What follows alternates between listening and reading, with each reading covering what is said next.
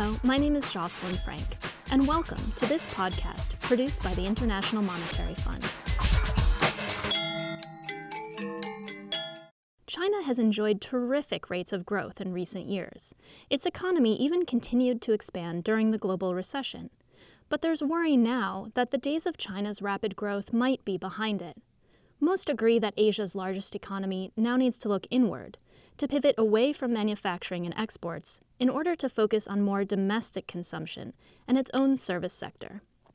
It's a kind of rebalancing of the economy. David Dollar is an economist at the Brookings Institute and an expert in Chinese economic policy. In June's issue of Finance and Development magazine, Mr. Dollar explained some factors in China's past growth and the challenges the country now faces. I asked him to describe what a growth rate like 11%, which China enjoyed in the past, means in practical terms. So, what it means in practical terms for the economy to be growing at about 11% is that the whole size of the economy doubles in about six or seven years. And in general, people's incomes are going up at about the same rate as GDP. So, you know, just think about your family. If, if after a six year period your income doubled, and then the next six year period it doubled again, then you would be four times better off than you were at the beginning. So it's very, very dramatic improvement in people's living standards. 11% sounds good to me. That sounds like an, a beautiful, thriving economy as you just described. And nowadays, it's about 8%. I mean, that is a significant difference. Tell me more about how that can be felt. Right, so that is a significant difference. And what's happened in the last five, six years is the growth rate has slowed down quite a bit, but the investment rate has actually gotten higher and higher.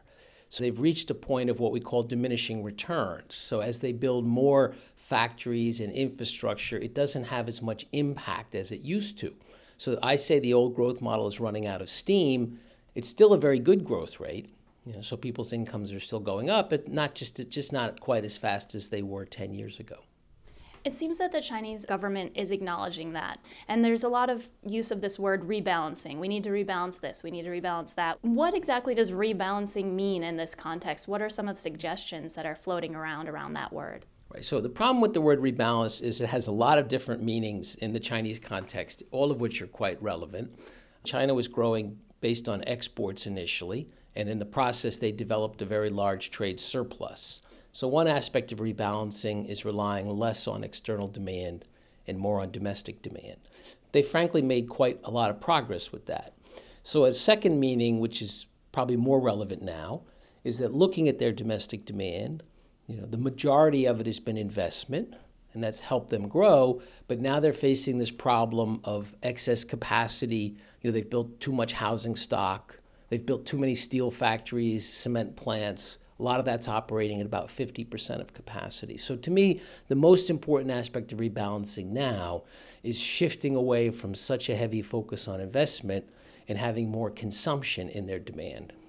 What are some of the tools that actually lead to those kinds of changes? It is hard to bring about this kind of structural change. The good news is in their third plenum and more recently at their National People's Congress, you know, they've laid out a pretty good vision of what they want to do. Uh, you know, for example, they have this system that restricts people's mobility. It's very hard for people to move away from their original location, particularly hard for people to move from the countryside to the cities. They allow some people to migrate, but only as workers. So they literally come and they live on the construction site or they work in a work in a factory and live in the dormitory, but rural migrants have not been able to come, bring their children, bring their parents and really establish urban living. So now they're talking about changing that and, and letting more migrants bring their families and have access to social services.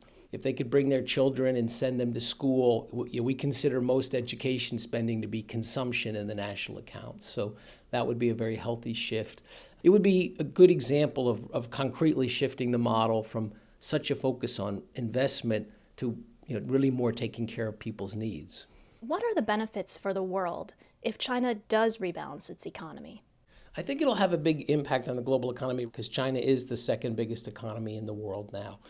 They needed to import a lot of minerals and energy and even quite a bit of food, frankly. That's likely to moderate. On the other hand, up until now, because consumption is very low, has been very low, China has not really imported a lot that stays in China. So I think of this rebalancing opening up a lot of new opportunities for developing countries. For example, last year 100 million Chinese tourists went abroad, you know. Mostly they're going to nearby Asian countries, but they're also going to Europe, the United States, even to Africa. You know, so there's going to be a lot of opportunities to provide tourist services to Chinese travelers. Wages are going up very rapidly. That's that's a positive positive for Chinese people and it's positive for rebalancing. So you're starting to see production of shoes and some of the simple electronic assembly. More of that is moving to countries like Vietnam or Bangladesh or Indonesia. And then as China continues to develop, there will be opportunities for nearby countries to export manufacturing products to China. So it's really, you know, really creates very good opportunities for especially for nearby countries, but frankly, China's big enough to affect the whole world. That was economist David Dollar on the importance of rebalancing the Chinese economy. Mr. Dollar is a senior fellow at the John L. Thornton China Center at the Brookings Institute in Washington, D.C. To hear additional podcasts from the IMF, go to www.soundcloud.com forward slash IMF dash podcasts.